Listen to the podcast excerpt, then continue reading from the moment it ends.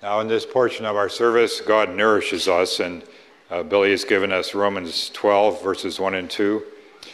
I appeal to you, therefore, brothers, by the mercies of God, to present your bodies as a living sacrifice, holy and acceptable to God, which is your spiritual worship.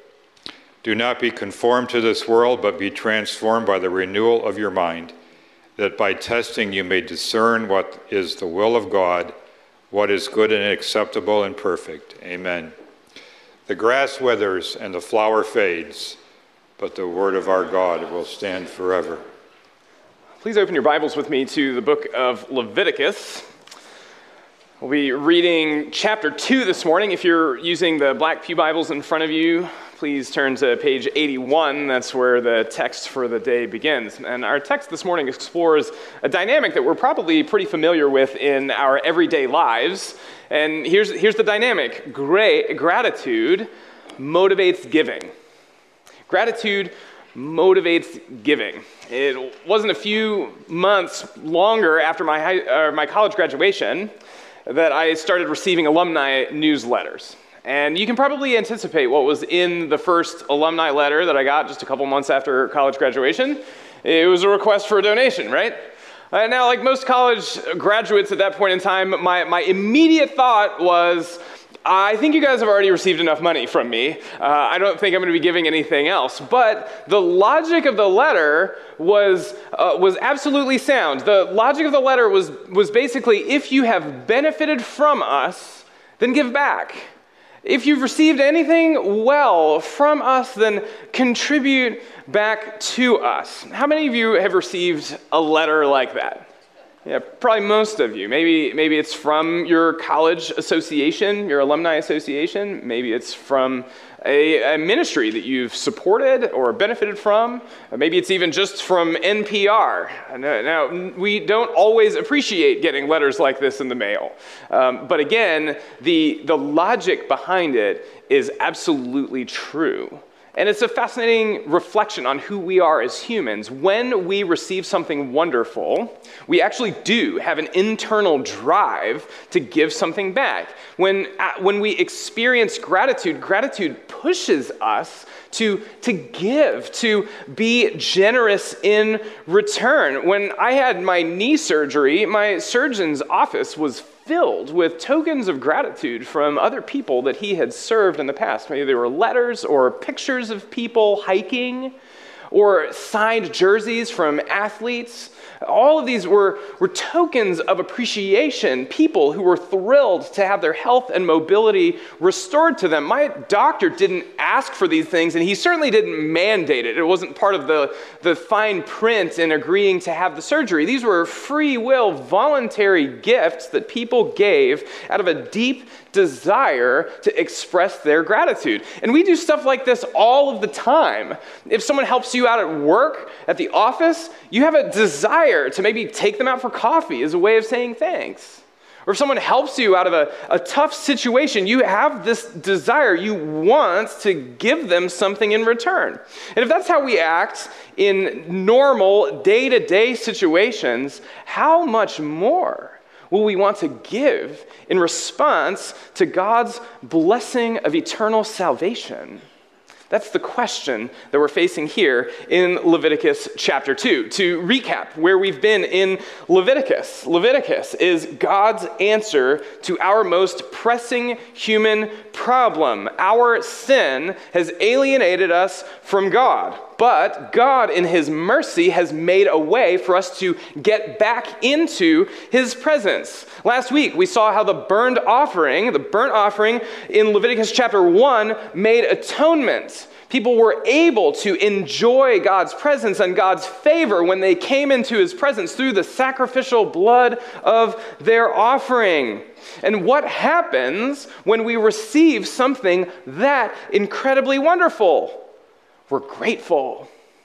And gratitude drives giving. Or to put it in theological terms, grace inspires worship. The people, after receiving forgiveness from the Lord, they want to then give themselves to the Lord. And that's what we see in Leviticus chapter 2. the grain offering, the offering of dedication. So please hear with me now God's holy word, Leviticus 2. When anyone brings a grain offering as an offering to the Lord, his offering shall be of fine flour. He shall pour oil on it and put frankincense on it and bring it to Aaron's sons, the priests. And he shall take from it a handful of the fine flour and oil with all of its frankincense. And the priest shall burn this as its memorial portion on the altar, a food offering with a pleasing aroma to the Lord. But the rest of the grain offering shall be for Aaron and his sons. It is a most holy part of the Lord's food offerings. And when you bring a grain offering baked in the oven as an offering, it shall be unleavened loaves of fine flour mixed with oil, or unleavened wafers smeared with oil. And if your offering is a grain offering baked on a griddle, it shall be of fine flour, unleavened, mixed with oil. You shall break it in pieces and pour oil on it. It is a grain offering.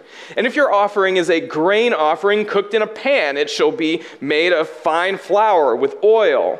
And you shall bring the grain offering that is made of these things to the Lord. And when it is presented to the priest, he shall bring it to the altar. And the priest shall take from the grain offering its memorial portion and burn this on the altar, a food offering with a pleasing aroma to the Lord. But the rest of the grain offering shall be for Aaron and his sons. It is a most holy part of the Lord's food offerings. No grain offering that you bring to the Lord shall be made with leaven. For you shall burn no leaven nor any honey as a food offering to the Lord. As an offering of first fruits, you may bring them to the Lord, but they shall not be offered on the altar for a pleasing aroma. You shall season all your grain offerings with salt. You shall not let the salt of the covenant with your God be missing from your grain offering. With all your offerings, you shall offer salt.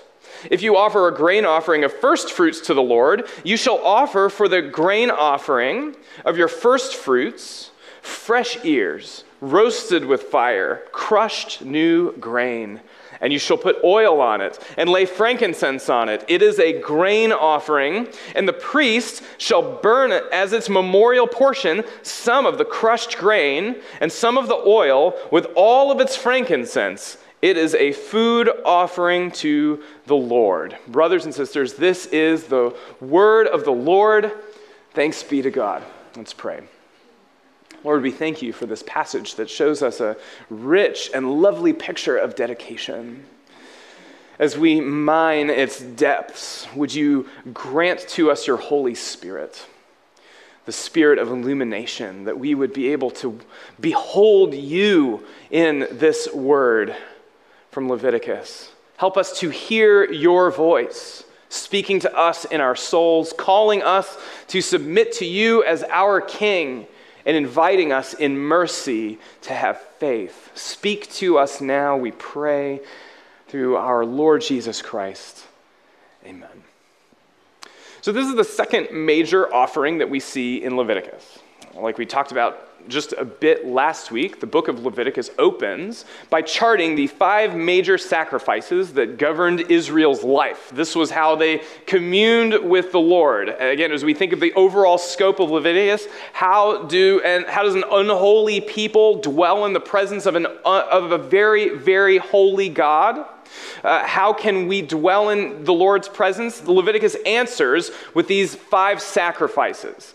Last week we looked at the burnt offering. This week we see the grain offering, and we'll be studying these over the next few weeks. And there's remarkable symmetry to all of these passages, these opening five uh, sacrifices in Leviticus. And so, to make the most of that symmetry, to highlight the consistency in God's word, we're going to be using the same basic outline for each sermon, the, asking the same basic questions so that we can understand what's happening in the text, beginning with just simple observation what's happening here?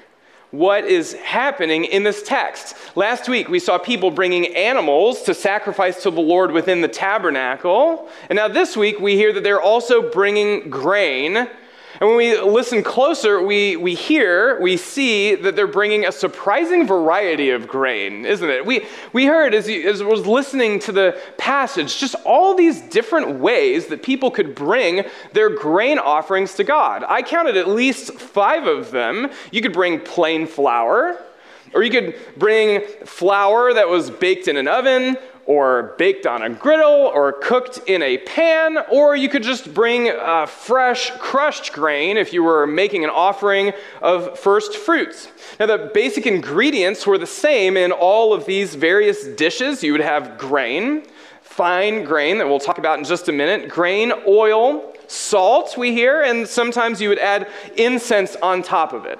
And you would bring this with you into the tabernacle. You would hand it to the priest and the priest would take part of it, this memorial portion of it, either a handful of the, the, the fine flour with the frankincense on top, a, just grab a handful of it, or if you had maybe like a, a tray of the wafers that you've made, the priest would take some of it and would burn this memorial portion on the altar to the Lord. And then, as we hear in the text, the rest of it would go to the priests.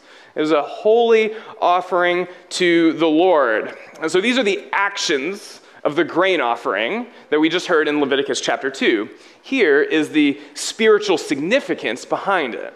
When we, we dig a little bit deeper into the text, here's what we see going on. It's not just that people are, are bringing uh, random flour to the Lord, here's what's happening in the text people are dedicating themselves to the Lord as their king. People are dedicating themselves to God through generous and beautiful gifts. Let me say that one more time. People are dedicating themselves to God through generous and beautiful gifts. Let's break that down. In this text, people are dedicating themselves to God. In the Old Testament, whenever an individual or a group of people wanted to dedicate themselves to a higher authority or to a higher power, they would bring a tribute offering. Uh, for example, when Jacob learns that his son Joseph is Pharaoh's right hand man in Egypt, Jacob sends a tribute offering. Or when Gideon learns that he's speaking with the angel of the Lord, he offers a tribute offering. Now, in these tribute offerings, a person was essentially saying, I am at your service.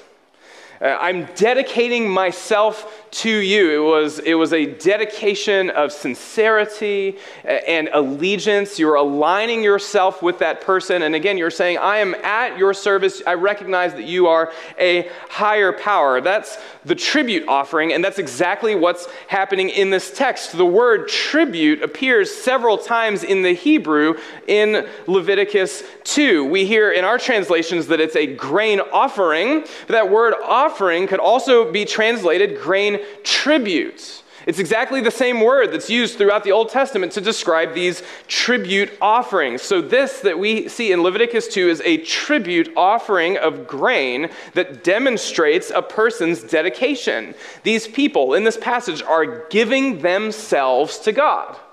Remember, th- these are representative offerings. The animal for the burnt offering was a stand in for you. You laid your hand on the head of the animal, symbolically saying, This animal represents me.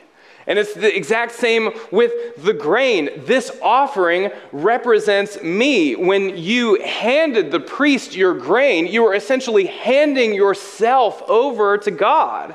You said, I am at your service. You are my God. These people in the text are dedicating themselves to God through gifts. These are gifts that people are bringing. Just like last week, these offerings are voluntary. They're not attached to any sort of command, thus saith the Lord, you must do this. No, this is a free will offering given in love. These individuals are happily, freely submitting themselves to God as their king, offering themselves to their king through their gifts. And these gifts are generous. These are generous gifts that we see in the text. They are made out of fine flour as J. Sklar says in his commentary on Leviticus, this flour is fit for a king. 1 Kings chapter 4 says that in the height of Solomon's glory, he was given 30 measures of fine flour every day. Genesis 13 says that Abraham hosted the angels of God by making them cakes of fine flour. This is food that was fit for a king, the best flour that you could secure. These were generous gifts. And they were also generous because they provided food for the priests. As verses 3 and 10 show, most of this offering eventually made its way to the priests. As you look through the Old Testament, the priests were called to exclusively serve the Lord in the tabernacle and in the temple. And therefore, because they were called to exclusively dedicate themselves purely to God's work, they were unable to work in the field for themselves, and therefore they depended on the sacrifices of the people for their food. And so your dedication offering served a very practical and very generous function. You were sharing food with people in need. And interestingly, Leviticus 2 never specifies exactly how much grain you were supposed to give. There's actually no limit given here on your offering. Every other time in the Bible, when God describes a grain offering, he always says how much to bring. He always says in those other passages, bring this much for your grain offering or your grain tribute. But here, he doesn't say that at all. The spirit of Leviticus 2 is not bring this much, but bring what you want. The emphasis is on your own personal generosity. You're giving yourself to God. And in the meantime, you're, you're giving uh, to the priests who are serving you. And so bring what you feel is appropriate to signal your intentions. Give generously. Give these generous gifts. And also, the gifts were beautiful. They're not just generous, they are beautiful. How many of you have ever accidentally burned flour when you're cooking in the kitchen? Anyone done that? Burned flour does not smell all that great, does it? If, you're, if you're heating up a pan and you accidentally drop some flour in it, it actually doesn't smell that good. So here the Lord says if you're going to bring plain flour, even this fine flour, add incense to it put frankincense on it, burn that on the altar, add value, add beauty, so that this thing going up in smoke to the Lord is a pleasing aroma to God, something that everyone would be able to understand its elegance and its loveliness. I also think that the freedom that we see in this passage, all the different ways that people could give their grain offering to the Lord, I think it also signals a, a loveliness, a freedom to give to God what you think is beautiful. I think there's a wide variety of options here because people have a wide variety of favorites that they like to cook. It'd be almost like bringing your favorite cookies to a holiday party. What would you want to dream about as you're thinking, I'm going to go meet with God? I'm going to go stand in His presence. I want to dream about what I'd like to make for God. You would want to bring something of quality and beauty. So that is what's happening in Leviticus chapter 2. People are dedicating themselves to God through generous and beautiful gifts. And that sets up our second question why? Why are the people sacrificing? Why are they bringing expensive, luxurious offerings of grain and expensive incense? Why are they doing this? It's because they're grateful. They're filled with gratitude. The dedication offering springs from a grateful heart. Primarily, the people in this passage are grateful for God's salvation. Remember their story. They have been rescued from their slavery in Egypt. They've been chosen to be God's children, promised a grand inheritance and a good life. They've had their sins forgiven through the atoning sacrifices. They've been accepted into God's presence. The dedication offering rehearsed all of these great salvation blessings. The portion that was burned on the altar was called the memorial portion, or another way of putting that would be the remembrance portion. an opportunity for the people to remember all of God's great and good promises of salvation. They would call these things to mind as they saw their remembrance portion being burned on the altar. They would also remember God's covenant. Verse 13 You shall season all your grain offerings with salt. You shall not let the salt of the covenant with your God be missing from your grain offering. With all your offerings, you shall offer salt. So, in the ancient world, salt represented permanence. It represented something that was enduring. We see that a couple times in the scriptures. Num- Numbers 18 19, God says, It is a covenant of salt forever before the Lord for you and for your offspring with you. Or Second Chronicles 13:5, ought you not know that the Lord God of Israel gave the kingship over Israel forever to David and his sons by a covenant of salt. So, throughout the scriptures, we see salt and this word forever being linked together. And so, here, when we're ta- told about the salt of the covenant, our minds are drawn immediately to the enduring, forever nature of God's covenant faithfulness. Now, when we're dealing with texts that are this old, there's going to be a certain amount of obscurity, uh, certain cultural details that are lost on us. We don't know exactly why salt was linked with forever, with permanence. There might be a few reasons. At least one reason that some scholars point to is that salt itself is extremely resilient. I learned this past week that table salt, uh, you can sprinkle table salt on a fire, and it is, it is basically non flammable. If you toss a handful of table salt onto a fire, after that fire goes out, if you look closely enough, you can find the salt that you put into that fire. It is not fully burned up. In fact, one researcher states that salt won't melt until it reaches 1,472 degrees Fahrenheit. That, that is, it can withstand temperatures that are higher than aluminum. Aluminum will melt faster than salt. And that's a perfect image for us when we think about God's unbreakable covenant. This is the same God who will go on to say in Scripture, I will never leave you or forsake you. Joshua 1 9. God says, I am the faithful God who keeps covenant and steadfast love for a thousand generations. Deuteronomy 7 9. This enduring faithfulness of God had pulled them from slavery. He had made them holy. He had set them apart from the nations as his special children forever. And that's likely why God says, never offer honey or leaven on the altar. These people were distinct, they were separate, they were a holy people, they were sustained through God's forever covenantal love. They had experienced a great and a gracious salvation. Their sacrifices should reflect that. So don't burn honey, don't burn leaven, burn the salt on the altar because we want to remember salvation. And these people, every single individual coming to the altar, would be experiencing personally the benefits of that salvation. It wasn't theoretical for them. Every single one of them knew and experienced the glories of salvation personally. Because Leviticus 1 and 2 work together. First, it's the burnt offering, then the grain offering. First, atonement, then dedication.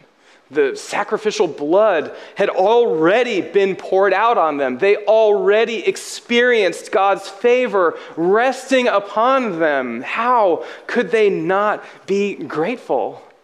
And on top of that, on top of all of those salvation blessings God had provided for every single one of their needs through the common graces of rain and sun, every single harvest would speak of God's provision and so they would come bearing gifts to recognize that as well, the gratitude that they had to the Lord for providing all good things for them. Verses 14 and 16 show that the people are joyfully offering the very first yield of their crop to thank God for every single one of his gifts.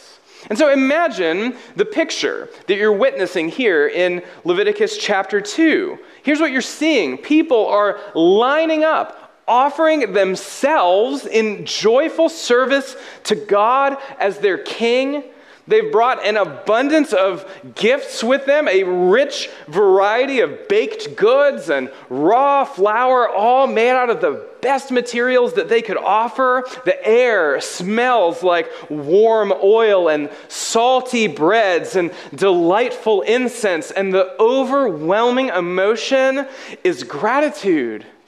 Grateful people bringing their finest grateful priests receiving delightful gifts that will sustain them in the future. This is a saved and thankful people gathering to tell God, You are my king. That's a, that's a compelling picture of worship, isn't it? Whenever we see public displays of devotion like this, I think it makes us reflect on our own lives and our own hearts. I thought about this a lot a few weeks ago after Queen Elizabeth II died. It was amazing to see the outpouring of grief in the people of England. One million people coming to London to watch the funeral procession a, a five mile long line of mourners. I, I remember seeing these photos of like big, burly, bearded English men weeping openly in the streets. A, a, a, country that prides itself on keeping its emotions under wrap. These people, when you watched this overwhelming display of devotion, you couldn't help but say, wow, they really loved their queen.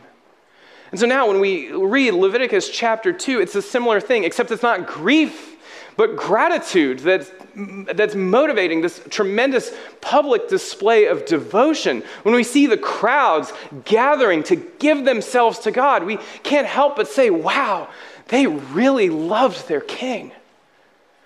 Do I? Do I love my king the way that they do? Do I love God like that? We have every reason to. Remember your story. You have been redeemed from your slavery to sin. You were chosen to be God's child. You were promised a grand inheritance and a good life. You have had your sins cleansed through Jesus' atoning sacrifice. And you have the security of an eternal, unbreakable covenant with God through Jesus Christ. Hebrews 9:15, Jesus is the mediator of a new covenant so that those who are called may receive the promised eternal inheritance. Philippians 1 6, I am confident that he who began a good work in you will bring it to completion in the day of Jesus Christ. You have experienced a great and a gracious salvation. And on top of that, God has provided for you. He has provided everything that you have for your common needs and your common good. 2 Corinthians 9 8, God is able to make all grace abound to you, so that having all sufficiency in all things at all times, you may abound in every good work. Philippians 4:19 God will supply every need of yours according to his riches in glory in Christ Jesus. Brothers and sisters, with a salvation and a provision like that, how could we not be grateful? And gratitude drives giving. Grace inspires worship. The mercies of Christ make us want to offer ourselves back to God in gratitude and thanksgiving. So, how can we? How can we do that? How can we dedicate ourselves to God? I think this text shows us four ways that we can do that. Four ways that we can dedicate ourselves to God. First, submit to Jesus Christ in faith. That's the first thing this text incites within us. We should submit to Jesus Christ in faith. Again, the dedication offering was given to submit yourself to a higher power, a higher authority. It was a gift that was given to your king, acknowledging his kingship over you. And the kingship of God in this passage points us forward to Jesus Christ. Jesus Christ is the King of kings and the Lord of lords. Philippians 2 says that at the name of Jesus, every knee should bow in heaven and on earth and under the earth, and every tongue confess that Jesus Christ is Lord. We should submit ourselves to Him. And I just want to pause and say, isn't it cool that Leviticus chapter 2 leads us directly to an invitation of faith? Isn't, isn't that so amazing? Leviticus 2 starts out and it feels so distant from us. If you read older translations, you would hear this called the cereal offering, uh, the grain offering in our translations. It calls it the cereal offering. So we might hear that language and it sounds so, so distant from us. We might wonder, what does God want? Does God want me to bring like a box of Chex to Him? No. God doesn't want your cereal, God wants you. God wants your heart. God wants your life. The appropriate response to hearing that Jesus Christ is the King of Kings is that you should submit to him in faith. And so, if you are not a Christian, then I, I would urge you, invite you, do that today. Don't let today pass without submitting yourself to Jesus Christ as King. Don't leave here turning your back on this great opportunity to declare to the living God, You are my King. He wants you. He welcomes you. And so turn to him and submit to him in faith. And if you are a Christian, the message to you is exactly the same. Submit in faith to Jesus Christ as your king again Today, He is a good king. He saves you, He washes you, He sustains you, He prays for you, He comforts you, He, he gives you His Holy Spirit. And as, as King of the world, He orders, governs the entire world so that everything turns out for your good. He is a good king. But every Christian would, would be quick to admit that we very quickly turn to resent his kingship in our lives, don't we? Whenever a prayer goes unanswered, then we immediately begin, begin to get frustrated with Jesus Christ. Uh, when life throws us a handful of suffering, we immediately begin to doubt Jesus Christ's goodness. We, we doubt his, his mercies when we hear him telling us not to go into an area of sin, we, we resent him and wish that our lives were easier. And so it's a good call for us in Leviticus chapter 2 to pay attention. Watch these people as they joyfully dedicate themselves to their king. Watch the displays of devotion. Let that help you remember your salvation. And then remember all of the ways that Christ has been faithful to you. He has an enduring love for you. And then when you remember all of Jesus Christ's goodness, submit to him in faith. And then, once you've done that, once you've submitted yourself to God in faith, to Jesus in faith, then give your praise. Give your best and give generously.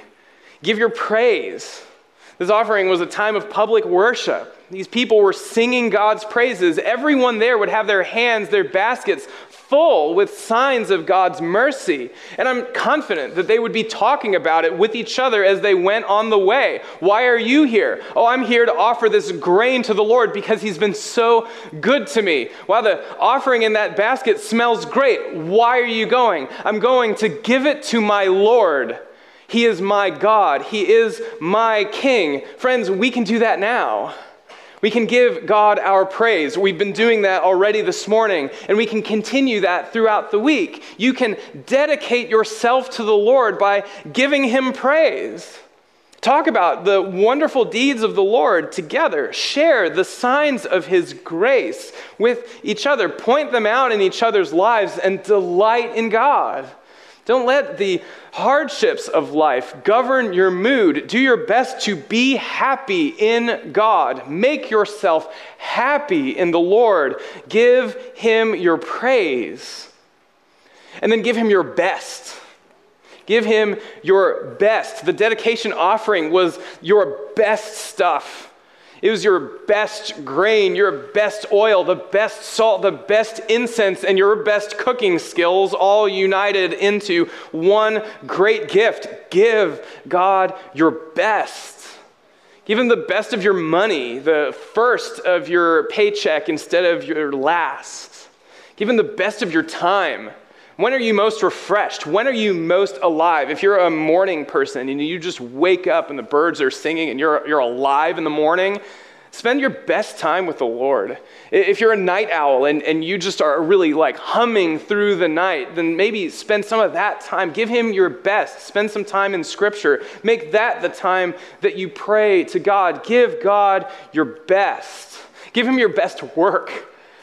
Try to be rested so that you can go into the next day giving God your best, firing on all cylinders, not for your own reputation, but for the Lord. So let me ask you where are, where are you, what are you good at? What are the things that you really resonate in life with? What are your skills and your talents? Give your best to God. Give that to the Lord, no matter where you are, whether it's at home or at work or at school or in the neighborhood or even here at church. Give God your best. And finally, give generously. After you've given God your praise, given your best, give generously. There's a saying that's attributed to Martin Luther. Uh, he said that a person will undergo three conversions when they come to Christ. A person will undergo a conversion of the heart, a conversion of the mind, and a conversion of the purse. A conversion of your, your pocketbook. When we experience salvation, generosity becomes a byproduct of that, and especially, I think, generosity to the poor. Again, the dedication offering, through the dedication offering, people were fed who were in need. One scholar notes that you could tell the spiritual vitality of Israel depending on the hunger of the priests. If the priests were hungry, it meant that the spiritual vitality of the people was not there. The people were not bringing offerings to the Lord to feed the priests. But if the priests were well fed, then you could tell that the people were grateful to God. The well fed priesthood in the Old Testament signaled spiritual vitality, and it's the same for us. A church that supports the poor, that gives generously to those who are in need, has spiritual vitality. And so think through your purse. Think through your wallet. Think through your, your bank account, your paycheck with that in mind. How has God converted all three of those things in your life? Where can you be generous to the poor as an outflowing and outworking of your gratitude? Because gratitude drives giving, grace inspires worship. You are God's children. In Christ, you are saints. Salvation is yours. All things are yours in Jesus Christ. What should we do in response? We should give Him ourselves. So give yourselves to God freely. Give yourselves to God cheerfully. Bring Him your offerings. Bring Him yourself. And in word and deed, declare to God, You are my King. Let's pray.